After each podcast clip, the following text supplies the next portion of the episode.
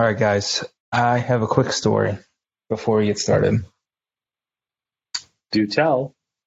So, um, this past weekend, I was in charge of Olivia um, from Friday to like Sunday, basically Friday afternoon to Sunday night. So on Friday, went to Busch Gardens with uh, our former podcast sponsor, his two kids, um, with Olivia, and you know we had a blast.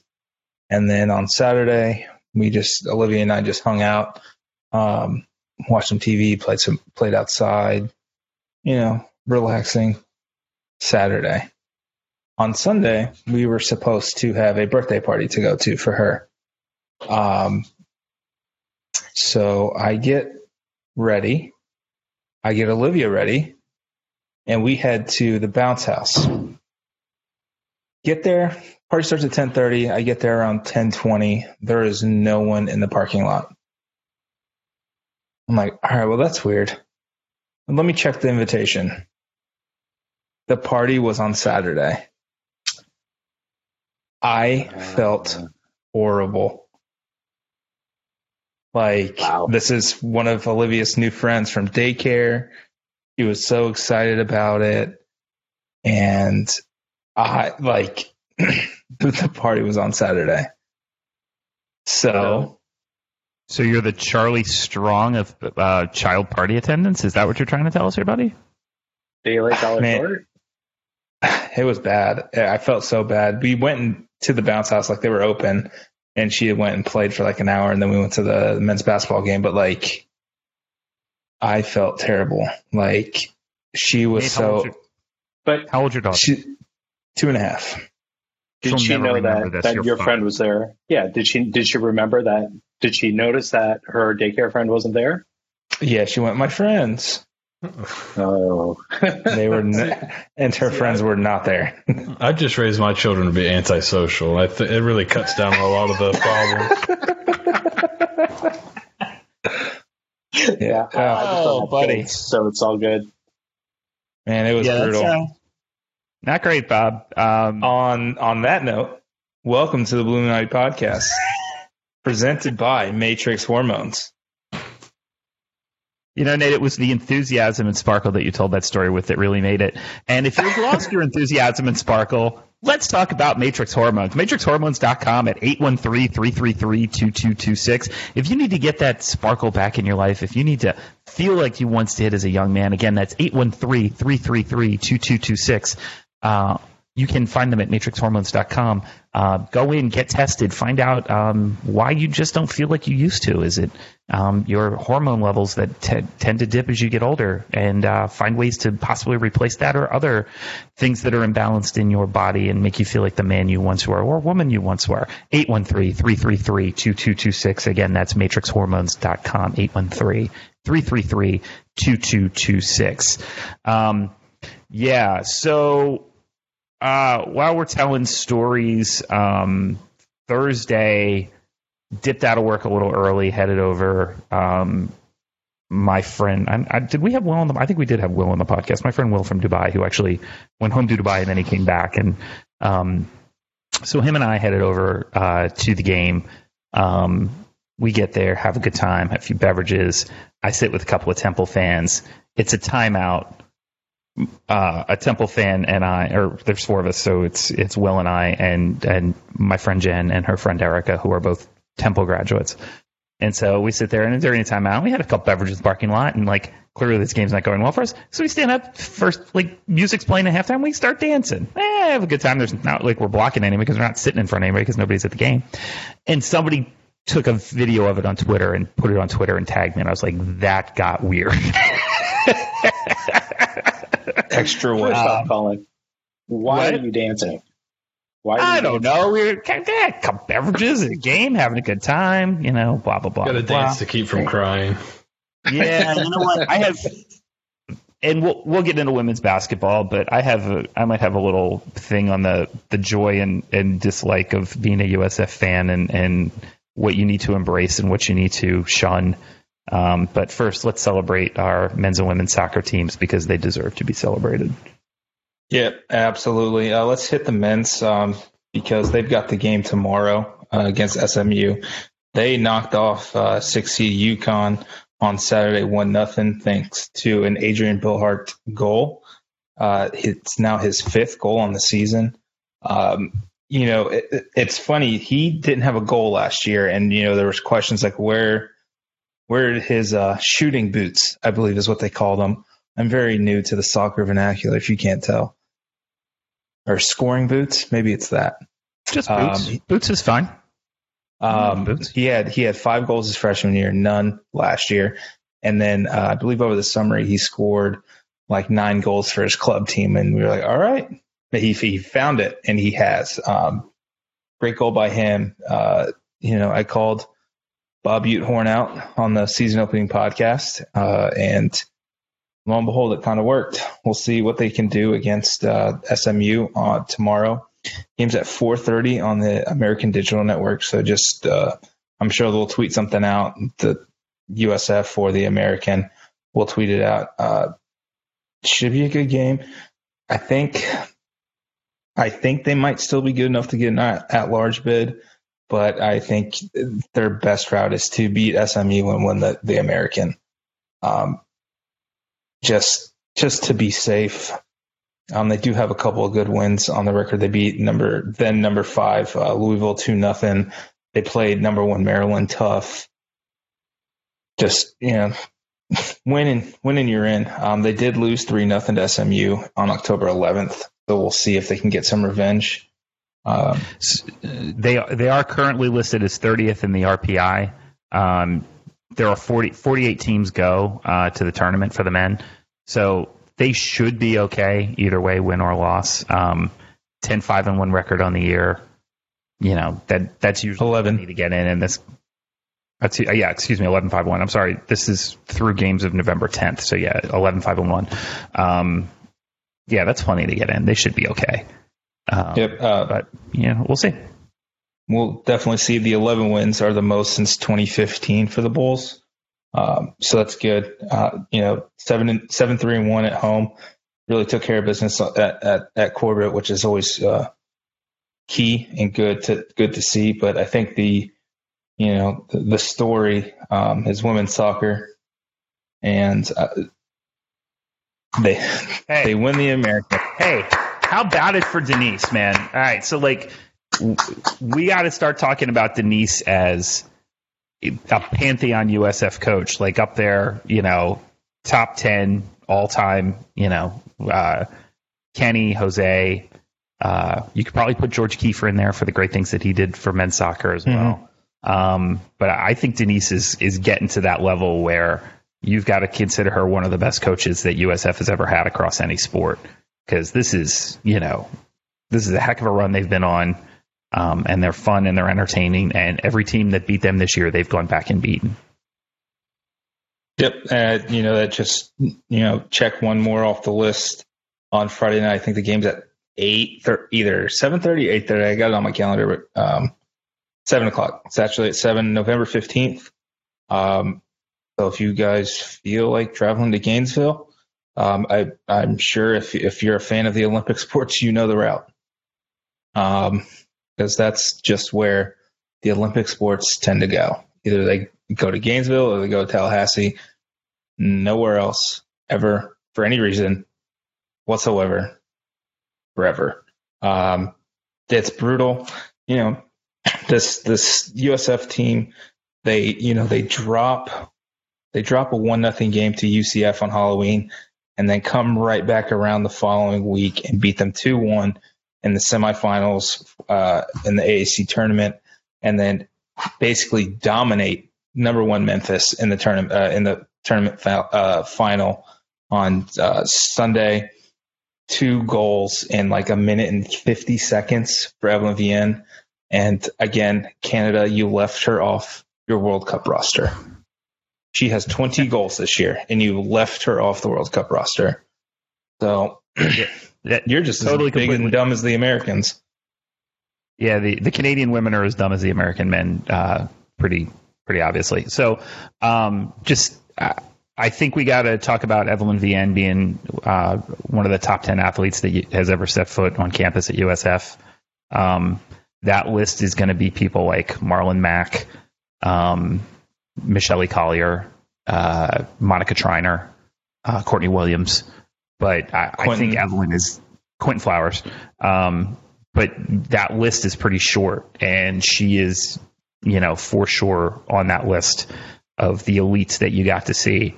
Um, it looked like sometimes she looked like the adult playing against like a a U12 team. I mean, it was just incredible to watch her play.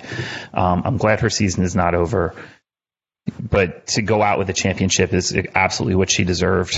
Um, so she won a regular season title here. She won a conference tournament title here. Um, and two conference tournament titles. Two conference tournaments, yeah, because I won in six or uh, 17 as well. Um, so just congratulations to her and her team, and I am going to look forward to rooting for her uh, in the 2023 World Cup and maybe in the 20. I, I, I don't know if Canada qualified for the Olympics, um, but in 2023 for the World Cup for sure. If she's not on that roster, then something's just seriously wrong. She's an unbelievable, incredible talent, and uh, it's been a joy to watch her. So, and they got is. at least one more game. Now, the fact that that game is not. Oh, go ahead. Yeah, no, I think you were going right where I was uh. Go ahead. So the final poll comes out today, or yesterday, yesterday or today. Um, today. The final poll com- today comes out. USF is ranked 11th in one poll and 17th in the other. The Gators are not ranked. Guess who's hosting the first round of the tournament? Um, this is an embarrassment. Like there's there's no justification for this. This cannot be reasoned on any mathematical level. Actually, I went back and I looked at records. Yes, did they win the head to head? Yes, they did. USF also dominated that game, but soccer's fluky like that. I understand. Um, but if you take away the head to head, you just can't compare the two records. USF is by far the better team, has better wins, has the better RPI, better ranking. Um, and yet we're going up there. Uh, we bid to host too, by the way. This, this isn't like a baseball situation where we didn't even put in the bid. Um, it, this is a joke. And go ahead, Seth. Agree, agree that it's a joke, and I totally get, or I don't get why they're going to Gainesville, but does it have to do with the fact that Gainesville would probably draw more people and you would get a bigger the bigger ticket revenue in Gainesville than I, you would in Tampa. Bullshit. I don't think so. Bullshit. Absolutely not. No, because okay. we draw. We're going to draw for that game. Like, and we'll put up a ticket guarantee anyway. So, to, like, the bid to host, you have to put up a ticket guarantee. We'll put up a, a ticket guarantee for that game, no problem. You know, I mean, you see, this isn't Mark Harlan. We'll we'll pay the money. I mean, we've seen USF host these kinds of tournaments. Uh, they hosted the Super Regional in 2012 for softball. It was a packed. It was packed like the, it, USF's event staff for the limited resources that they have put on a hell of a show when they whenever they have a chance to host something. Um, either when it's the American Conference Championships for any Olympic sports, um, they they put on a it's a good product. People go to the games, and what's irritating to me is USF by all means was worse last year, and they still got a first round home game. This is, I think, this is just pure lazy and incompetence on behalf of a committee. Um, you know, these are not paid professionals. You know, uh, these are usually associate athletic directors, maybe a coach or two, a former coach or two in that sport that get pushed into these positions. Um, I, I I get the travel limitations, and but if we're gonna if we're gonna ask these kids to play all year, you know, the NCAA is dragging a few billion bucks a year in. Put on a real tournament. Seed seed this thing correctly. Um, go by your own standards. Uh, it's just and it happens over and over and over again in the Olympic sports. It looks like we've gotten closer to having it solved in basketball, but it brand names just tend to win out. Bigger conferences tend to win out, and it's it's terrible. Um, and and it just keeps happening over and over again. So like last year, we saw in the women's basketball tournament that like, um, you know, that whole league. Uh, God, what conference was it? The, uh, the Metro Atlantic um, had two really good teams in it, and they were like 12 and 13 seeds, and they both just came in and, and beat people. But guess what? Right back in the, they'll get back to the tournament this year and they won't get any respect again, and they'll be still seated as like 12s and 13s. Um, it's a joke, and, and you know, fans should be furious about it. And it, it devalues the regular season. It devalues schools that don't have brand name. And it's a joke. And and Michael Kelly calling it out, I thought was great. Um, he was, you know, not going. Oh, he was not over the top about it. He certainly made his point forcefully and fairly. I can imagine that behind the scenes, he's probably going nuclear about this. But you know, how much more can we can we do here? Um, I, I think it's terrible, and yep. um, I'm embarrassed for the sport, and I'm embarrassed for the committee, and I really feel terrible for our kids who are going to be at a disadvantage um, to advance. But you know what? They've been behind the eight ball before all season and have done a great job. So, what I think what they is can win this game for sure. Truly, truly underrated, and this may be kind of the final point that I want to make is, um, the the sad thing about Judy Genshaft leaving was we didn't get the juxtaposition of the entire team and the people in that room yesterday when they announced the draw. Just be like, what? And Judy just clapping her ass off because she just just is just happy to be there. She's love it. Um, compare that with uh, the women's basketball draw two years ago when Laura Ferrara and Jose and Kit are like, "What the fuck?" and Judy's just Hercules, Hercules, Hercules. It's that uh, is it's one of my favorite pictures ever. And actually, Laura is like celebrating because she didn't. You know, we love Laura, but like she didn't always. Kit, like Kit was furious. Jose looked like he wanted to throw something through a wall, and um, Judy's just and smiling Judy's ear to ear because she smiling. she just uh, can't read the room, I guess. Uh, please clap. That was her. So, uh, yeah, that was pretty bad. But anyway, I feel terrible for the girls. But um, we got to talk about Denise and Evelyn in like historic terms at USF now, and I think that's yep. fantastic. And uh, I, I'd love to be able to get up there. I don't think I'm going to be able to, which sucks. But uh, I will definitely be in front of the screen somewhere watching it because um, that team deserves all the support it can get. And yep. God bless them. That was awesome. Although yep, Collin, uh, I do expect you to come to Seattle when they advance to the next round. So, so actually, Florida has to lose. Totally unreasonable. Florida. Oh, Florida has to lose. Florida has okay. to lose, and to then us. we would. Yes, so Florida would have to lose, and then Washington hosts. The whole reason the NCAA set it up to make it more regional is to cut down on flights. Meanwhile, if Florida loses and the USF played them damn tough, USF has to fly cross country. Either way, either Washington or USF is flying across country for the second round matchup. And by so, the way, NCAA pays for that. I, this is this is at NCAA cost. It's not like the schools have to pay for it.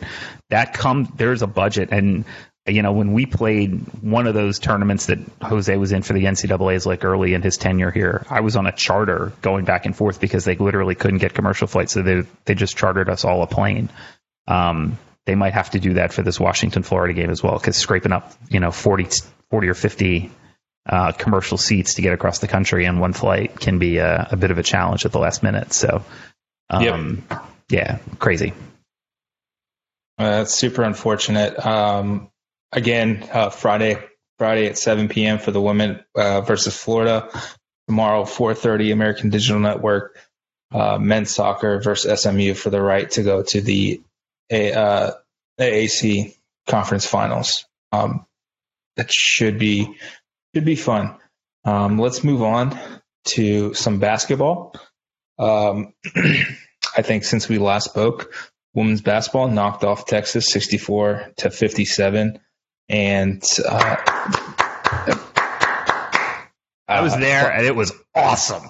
By all accounts, a pretty dominant and convincing win. Right or wrong? Yeah, they were the better team. Like from the jump. First of all, congrats to some area bus driver who took Texas from a hotel very near USF's campus.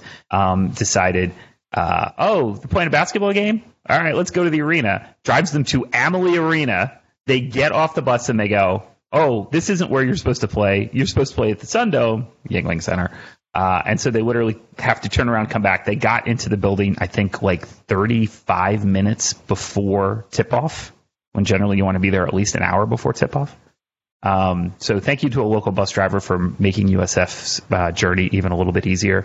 But bus or no bus, USF's just a better team. So Texas came in ranked 15th, um, and they just come. USF just comes at you in waves, and they have depth, and they can shoot it, and um, really fun performance. Uh, they were excited to be there. You could tell they were fired up. And I don't even think they're playing their anywhere near what their best basketball will be at this point. So the the upside in the room for growth is still there. Um, this is a very very young team, but they are very very good. Yep. Um, you know, USF's not really hitting on all cylinders quite yet. Um, they may have done it tonight. They uh, they whooped up on Howard, uh, 82 to 53. Uh, but uh, referencing back to Texas, um, you know, Enna was three of 10 from three. Um, that's probably not going to happen too often. Uh, Beatrice Jordan only played 16 minutes. Um, she picked up four quick fouls and kind of kind of work her way through.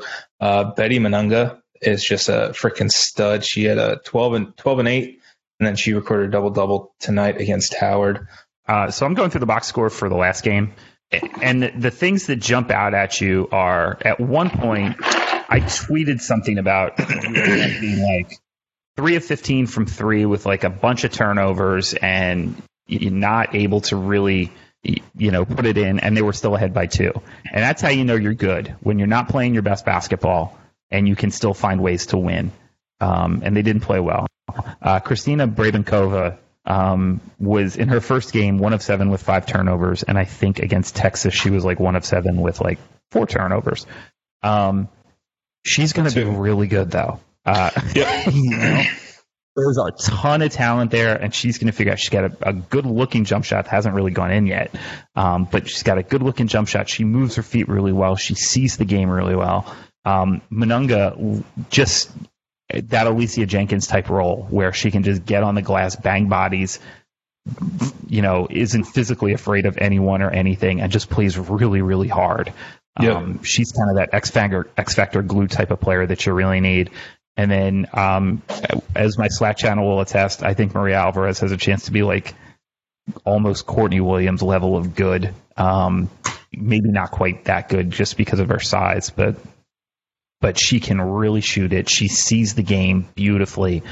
Um, a ton of talent isn't going to make a ton of mistakes, and as she gets more and you know glued to her teammates and comfortable playing at the college level, like that is an elite elite basketball player. So I. Yep.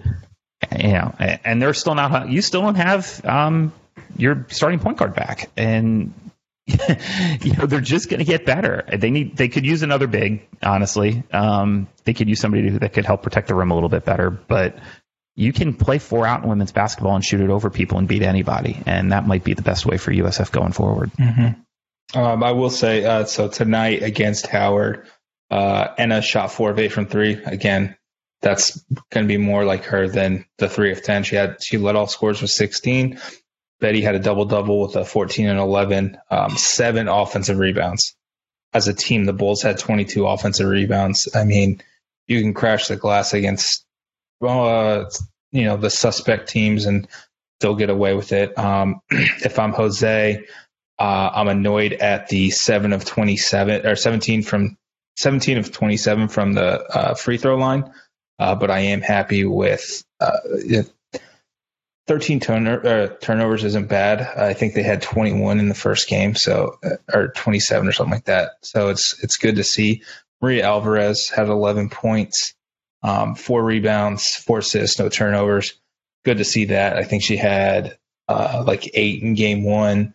Um, so it's good to see you know her take care of the ball uh, effectively and efficiently. Yeah. So her last two games, she's had one turnover and about 45 minutes of action between the two games.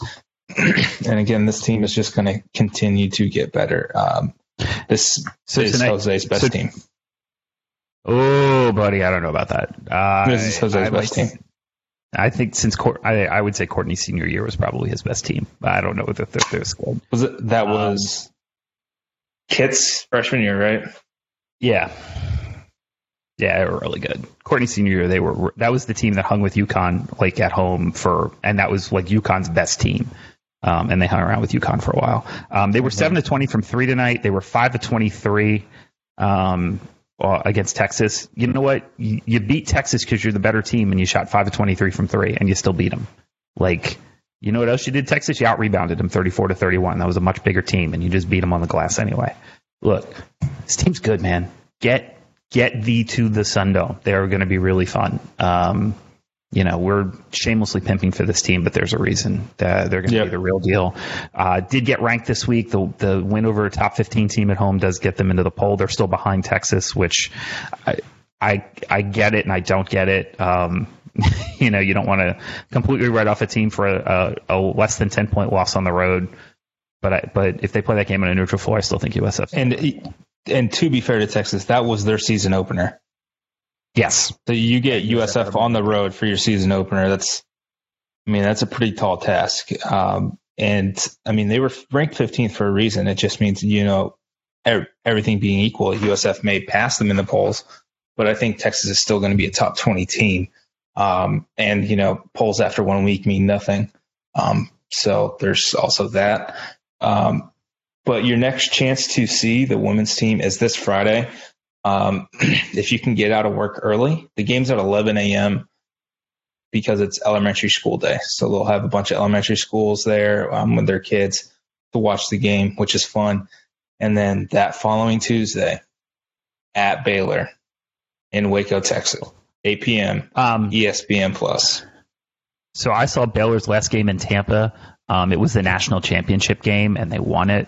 So they're pretty good.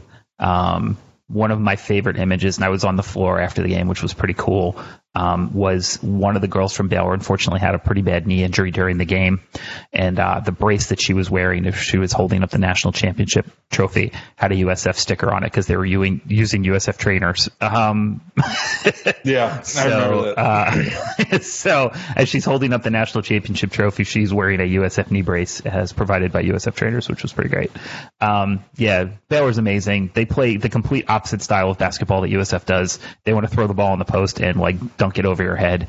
Um, they want to post up over and over again. So this is going to be threes against twos. USF's just going to need to make a lot more threes than they have so far to to stay in it because they're not going to be able to defend them on the post. Like once the balls, once the once the entry pass is completed, it's over. So you've got to just deny the entry pass in the first place and make a bunch of threes.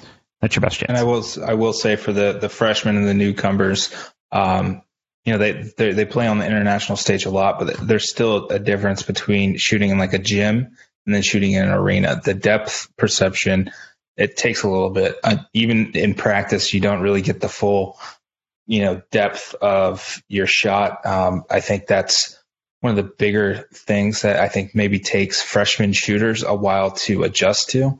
Um, you know, it's, it's basically the same line. Um, I think they they stayed the same, right?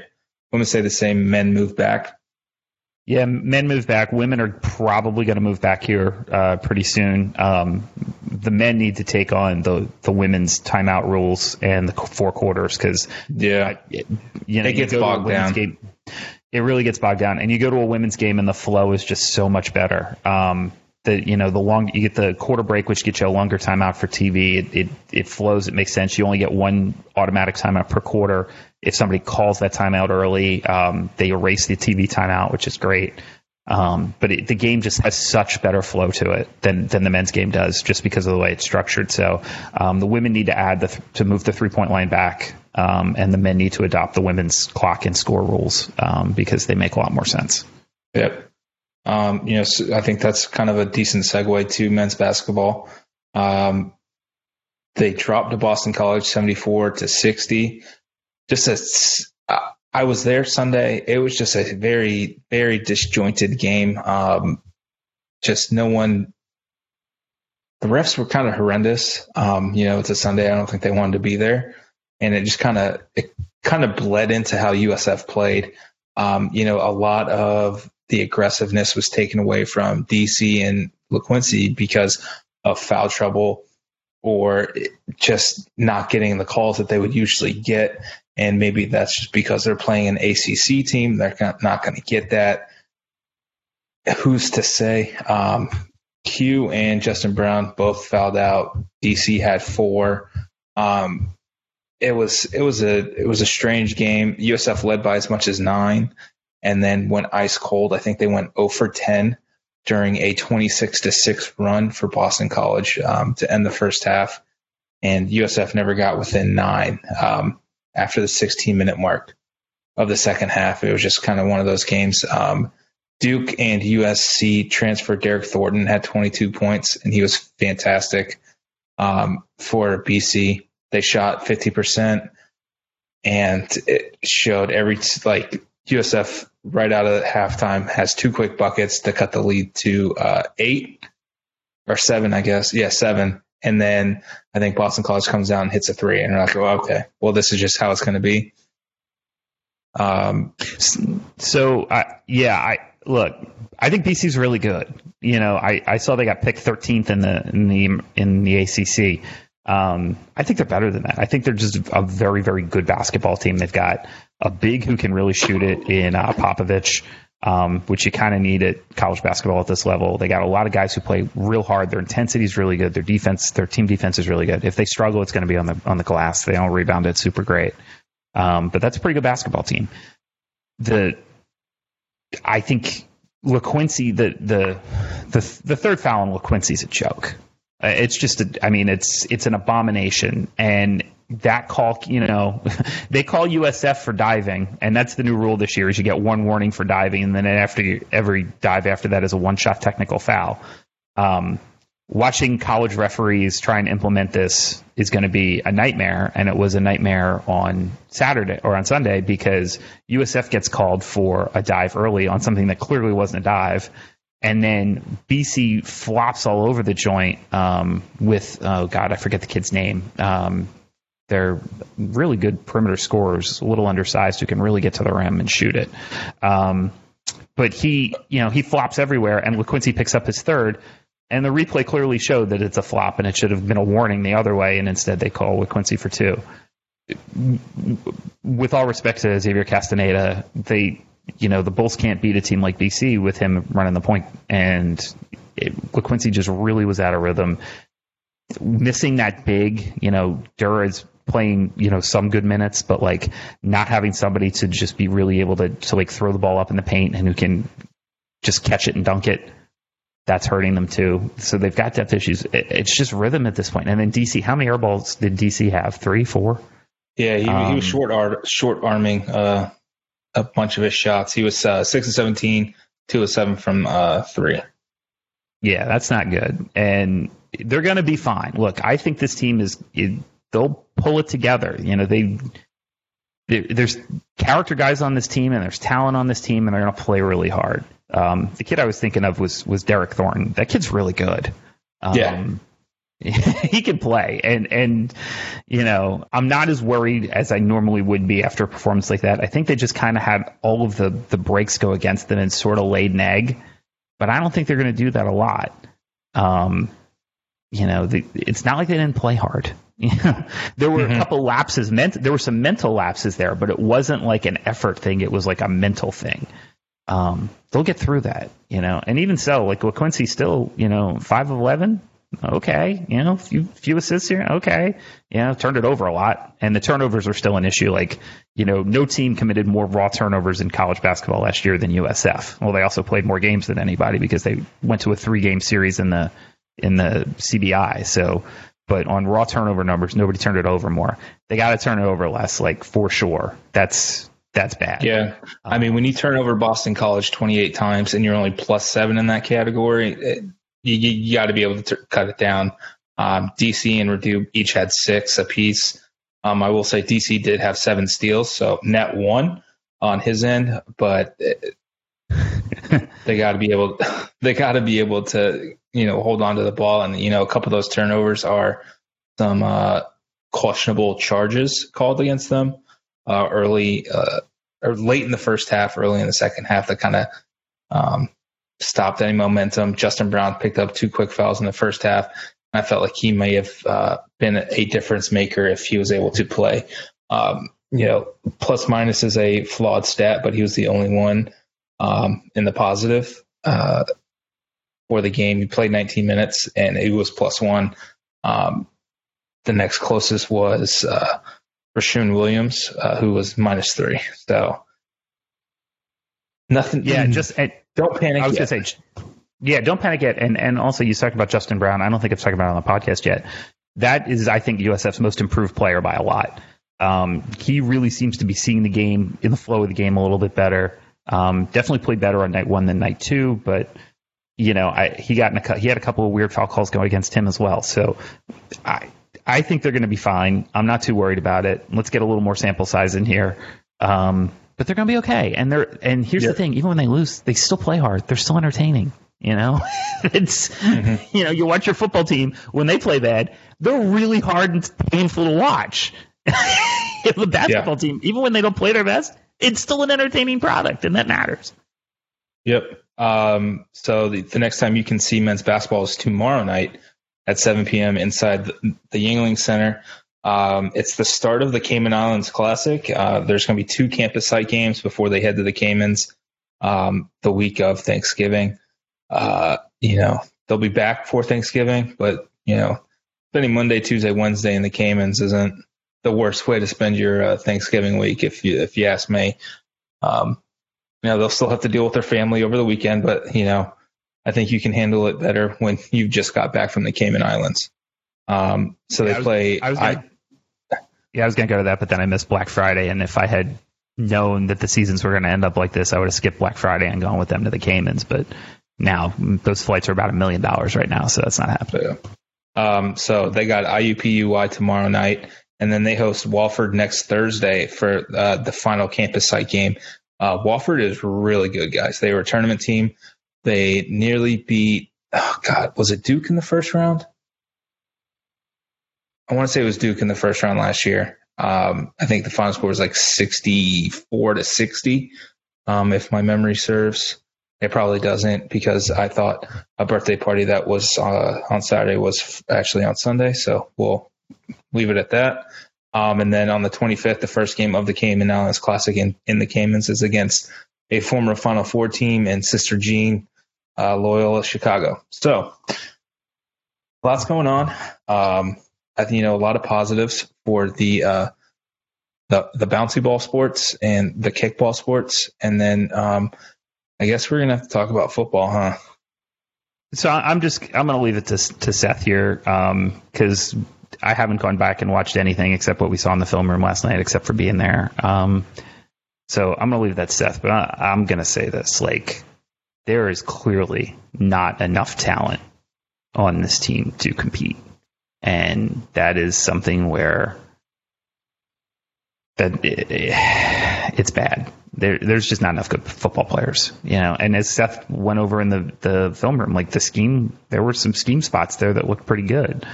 Um, we just don't have enough good football players who can execute, and that's uh, that's a killer.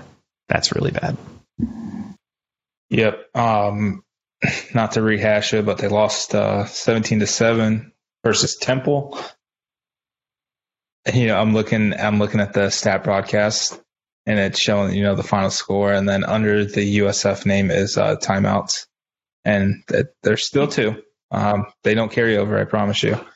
Um, Charlie Strong, I mean, muddled through his response to that, and then clarified on Monday. Um, that well we wanted to wait until we got to the 50 to uh, use our timeouts. Well on second it down you throw a you know four route four yard you know shallow crosser to mitch. I would i'd be safe to say maybe use a timeout there. Uh save 30 40 seconds um there and then regroup figure out all right so we're third and six. Uh we're still backed up. Let's try to find something here um, instead of just going. And uh, guess what? Your left tackle gets turnstiled. Zach, don't use it there for fourth down, and you run a route that's uh, two yards shy of what you need to make. So it's just not really much to say. Um, I don't blame Kronk for it. I mean, there was really nothing he could do. Uh, the, he, I, I think he couldn't have tried to go upfield if he wanted to. I think his momentum was taking him out of bounds, and uh, that's just kind of where we where we are. Um, I'm sure they're playing cover cover four on those those downs to you know keep anything deep and keep them off the sideline. But you know this, and you still have to be able to attack it. I don't think they have the guys to attack it. And Charlie Strong saying that you know you never give up on a t- uh, on a game. Um, I think that's crap. I think he did give up on that game. Um, as we mentioned when uh, Joey Knight tweeted this out about not game, giving up on the game. Charlie Strong has kicked two sad field goals at the end of games where they were losing 35 to 3 and 49 nothing. That's giving up. What what three points does you nothing? Try to score a touchdown. Try to build some momentum. What does a field goal do?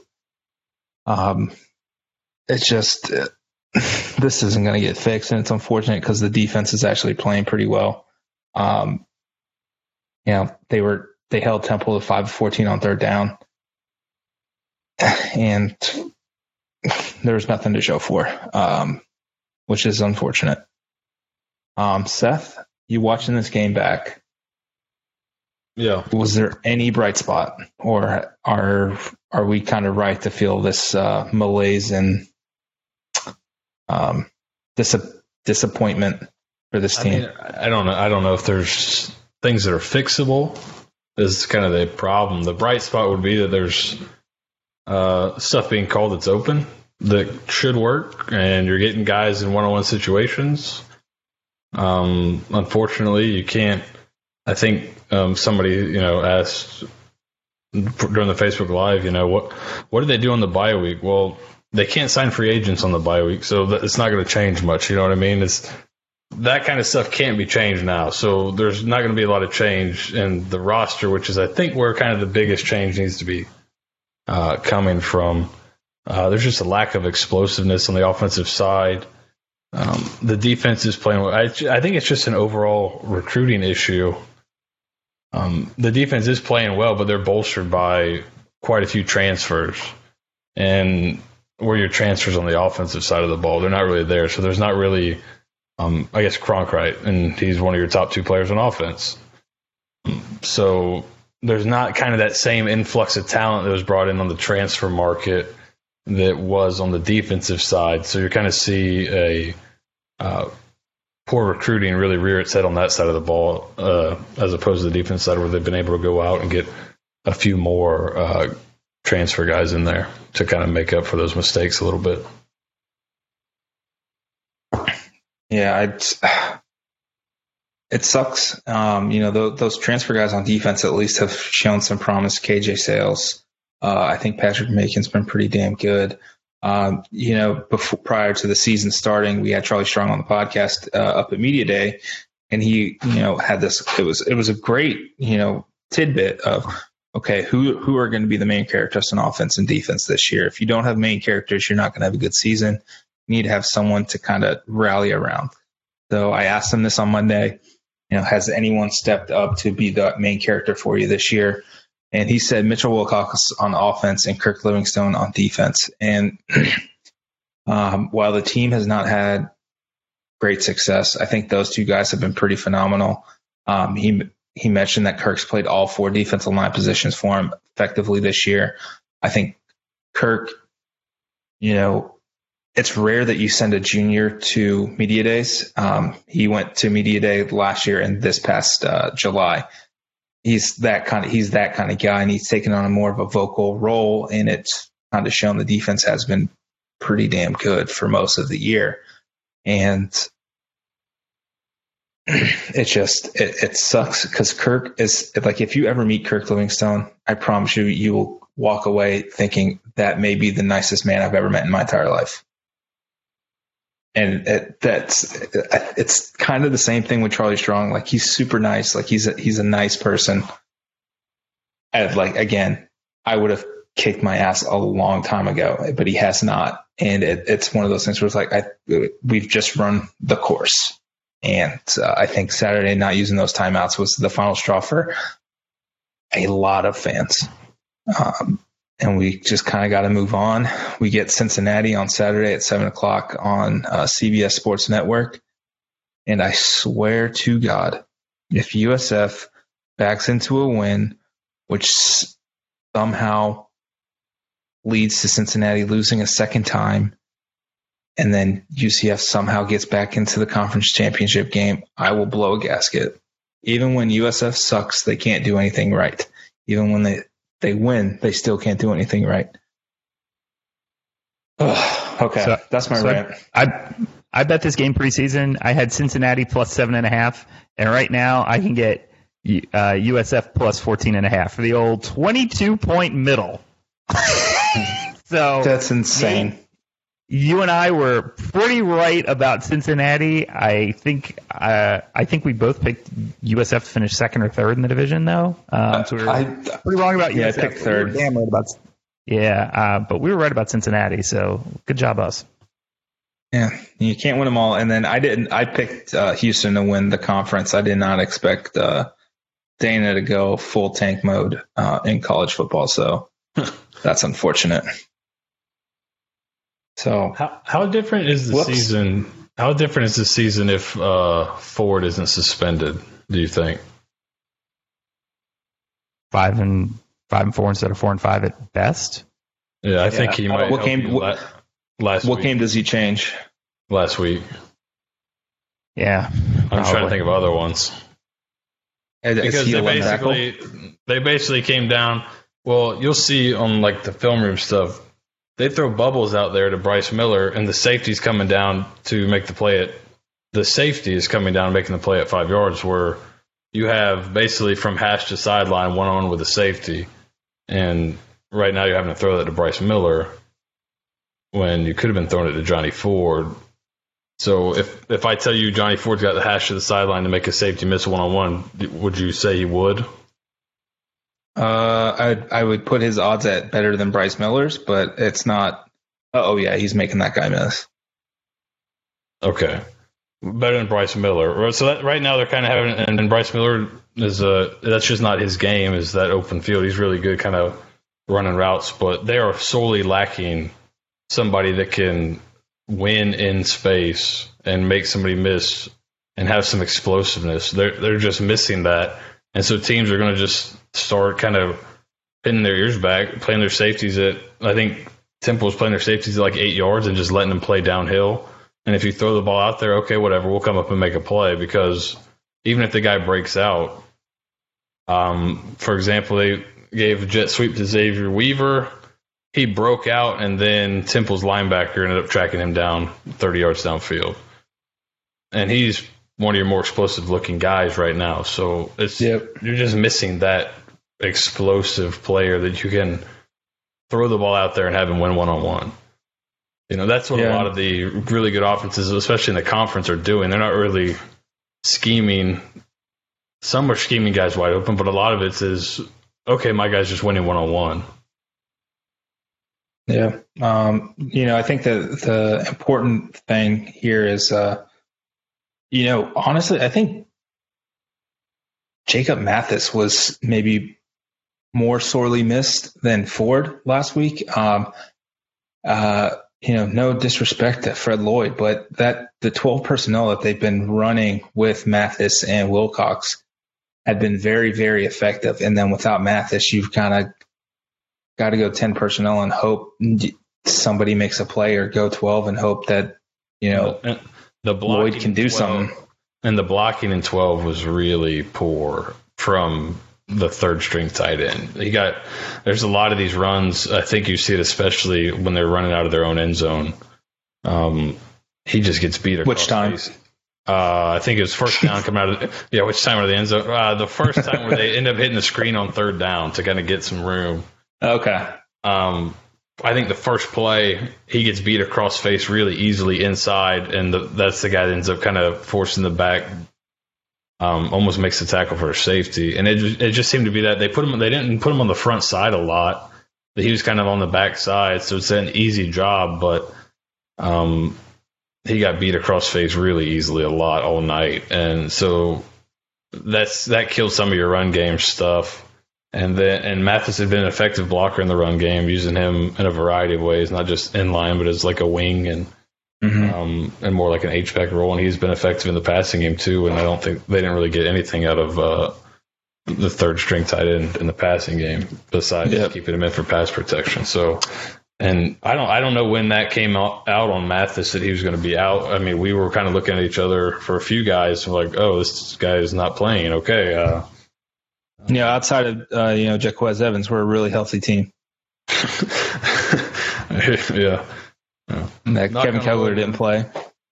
Um, he had, he had a back injury. Uh, Donovan Jennings got hurt, I think, on the second series of the game. Um, his status is still up in the air. If he doesn't play, oh dear Lord, uh, put Jordan McCloud in a bowl because he's going to get lit up against Cincinnati. Yeah, they right, average. uh, I think they average over two sacks a game. Um, it looked like they play odd front stuff, but they will bring blitzes and things like that. So I would I would put the over under at is, is seven and a half too high where you wouldn't bet the over? Would you do five and a half? Would you t- would you take five and a half if Jennings So- doesn't play? let me see. I'm gonna look at the UConn box score. Uh, yeah, I don't. I don't know. It's uh five and a half. Uh, they seem to give them up in bunches. They had five sacks against UConn, so five and a half. I mean, where do you put the line without Jennings compared to UConn's offensive line? Fair.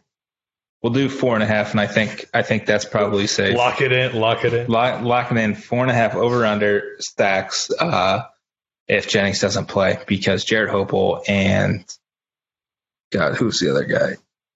He was a guy that never was it Jeremiah Jeremiah Stafford, who was not on the two deep, um, and they just got blown by every single time. Um, I know it's I know it's bad when I in the press box say a number and you say who is that. Yeah, when I say uh, who's that, it's kind of like I gotta look. When you say who's that, I'm like, uh, we're uh, kind of beyond the pale. Yeah, he was. I think Stafford was in Strong's for it was the transition class in 2017, and he just kind of fell by the wayside. Um, I believe. Now I apologize if I'm wrong, but I believe he was one of the guys that got kicked off the team and was let back on in December after Charlie Strong cleaned house. Um, but I'm not positive on that. But it, it was bad. Um, I don't think Cincinnati is going to give any USF chances. I think Desmond Ridder, Michael Warren, they may have a field day, and then that defensive line and that secondary with those skill guys. Uh, I don't, I don't, I don't see USF cracking 300 yards of total offense on Saturday, and I am so glad. I'm gonna make an argument. Michael Warren might be the best player in the league. Uh, Memphis' running back is way better. Mm, Shane Buechele is, Wow. I think, a better. Brady White may be better. Warren's Um, 146 rushes for 699 yards at this point of the season. and just and he's just um just nine if you need three yards, man, he's the best guy if you need three yards in this league. And you, what's crazy is he was not. He was. He's not a burner. no, Like No. he's kind of. He's He's, a over, kind of a run you over. like, plodding, run you over kind of back, and he's just been amazing. Um, I think he averaged. I think last year he may have averaged like four point two yards a carry or something like that. Like something kind of weirdly low for a college running back.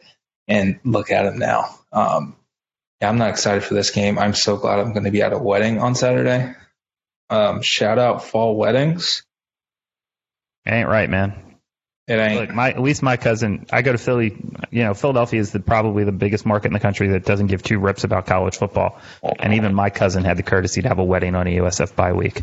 Um, so yeah, I, I, I just fall weddings, man. Like Friday. That's what Fridays are for. You know, nobody cares about your kids. or Sunday. Do Sunday. And yeah, but then Sunday you can't really go out and let it rip if you got to be to work Monday morning. And Sunday's like a good. The, the goal for a wedding for people coming from out of town is you want to like sleep in Saturday, Sunday morning, go to brunch, go to the airport, go home. You're at your desk by Monday. So I'm I'm slightly anti Sunday, um, but I'm definitely anti Saturday in the fall. Not okay. That's what spring is for. Yep. Shout out May 18th wedding. Here's what's. I'll, I'll give you guys one interesting stat that'll be in the preview coming up. Uh, USF has generated more explosive offensive plays than Cincinnati. By like yeah, one. Cincinnati hands the ball off and, and can get five and six all the time. Like that's just what they can do. Nobody dinks and dunks it and chunks it, or in like little small chunks than Cincinnati. They're very good at that. They, I think they've generated by like 41, and USF has 44 on the season. The schedules have been pretty much pretty similar, um, even factoring in how good um, Ohio State is, especially statistically. Um, other than that, since he played UConn or ECU? they played they their last two games were ECU and UConn. Um, Okay. 40, 46 43 against ECU, 48 to 3 against UConn. Um, and they played That was Ohio a State. that was a that was a fix 'em game right there. 24 13 against Tulsa, 38 23 against Houston. Um, the win against UCF was 27 14. Um, I, I, so if it should be interesting. if. USF does I- lose Cincinnati, well, if USF does lose, Cincinnati does win the conference. They do win the division. So knowing that, do they play harder because they know they can just wrap this thing up right here, right now? Hope so. You want you want us to lose? I didn't say that. You said you hope that Cincinnati wins. That's what I thought. I know. I know. I said that they. I hope they play hard and everyone has fun. Alrighty then. I think we've kind of covered everything. Uh, volleyball's now lost 13 straight. They've won seven sets in those 13 losses. They've got two more. They play UConn on Thursday and then Temple on Saturday or Sunday. And then they have the conference tournament in Orlando. Real possibility USF finishes the year losing 16 straight. Um, Courtney Draper's in the final year for a contract. Um, my gut tells me she's not going to get that renewed. Um, but but you know, I've been wrong before, so I've been wrong about a coach before this year. So Yeah, it's it's really tough, and I don't think there's any secret here that I am personally very biased in favor of that program. Um, I think the world of Courtney. Uh, I think you know she. I don't know anyone in my life who works harder, who tries more, and has given everything that she possibly can to this program. Um, but the numbers are what they are, and Nate talked about the contract status as it is, and I don't know what's going to happen. Of course, you know what I want personally is probably um, different than what somebody who is looking at this um, from a neutral angle would want. Um, so it's it's a, it's difficult. It's difficult for me to to see those numbers and hear that. Um, I also feel like USF hasn't invested in that program the way that they should. Other schools in the league have definitely put more behind um, their teams, but you know, I, I would say we're not dead last in in resources either. And uh, you know, to to lose, you know, as many in a row as they have to finish the season is is a real challenge. They've had injuries, sure, um, but that you know that still that record's tough. So um, we'll see what happens. Um, again, you know, Kelly said if we're going to play, you know, if we're going to play, we might as well keep score. Whatever the quote is that's on that T-shirt that he was kind enough to give me, um, and uh, yeah, so we'll see what happens. so on that beautifully happy note, thank you for listening to Bulluminati Podcast presented by Matrix Hormones. You can call them at 813-333-2226. Again, that is 813-333-2226. Um, again, uh, men's basketball tomorrow, 7 o'clock. Men's soccer, 4.30, Amer- American Digital Network. Uh, what am I missing? Uh, Friday, women's basketball, 11 a.m. against VCU. Women's soccer, 7 o'clock at Florida. On Saturday, you've got football. And uh, I think that's it. Um, yeah, go Bulls. Go Bulls. Go Bulls. Bulls.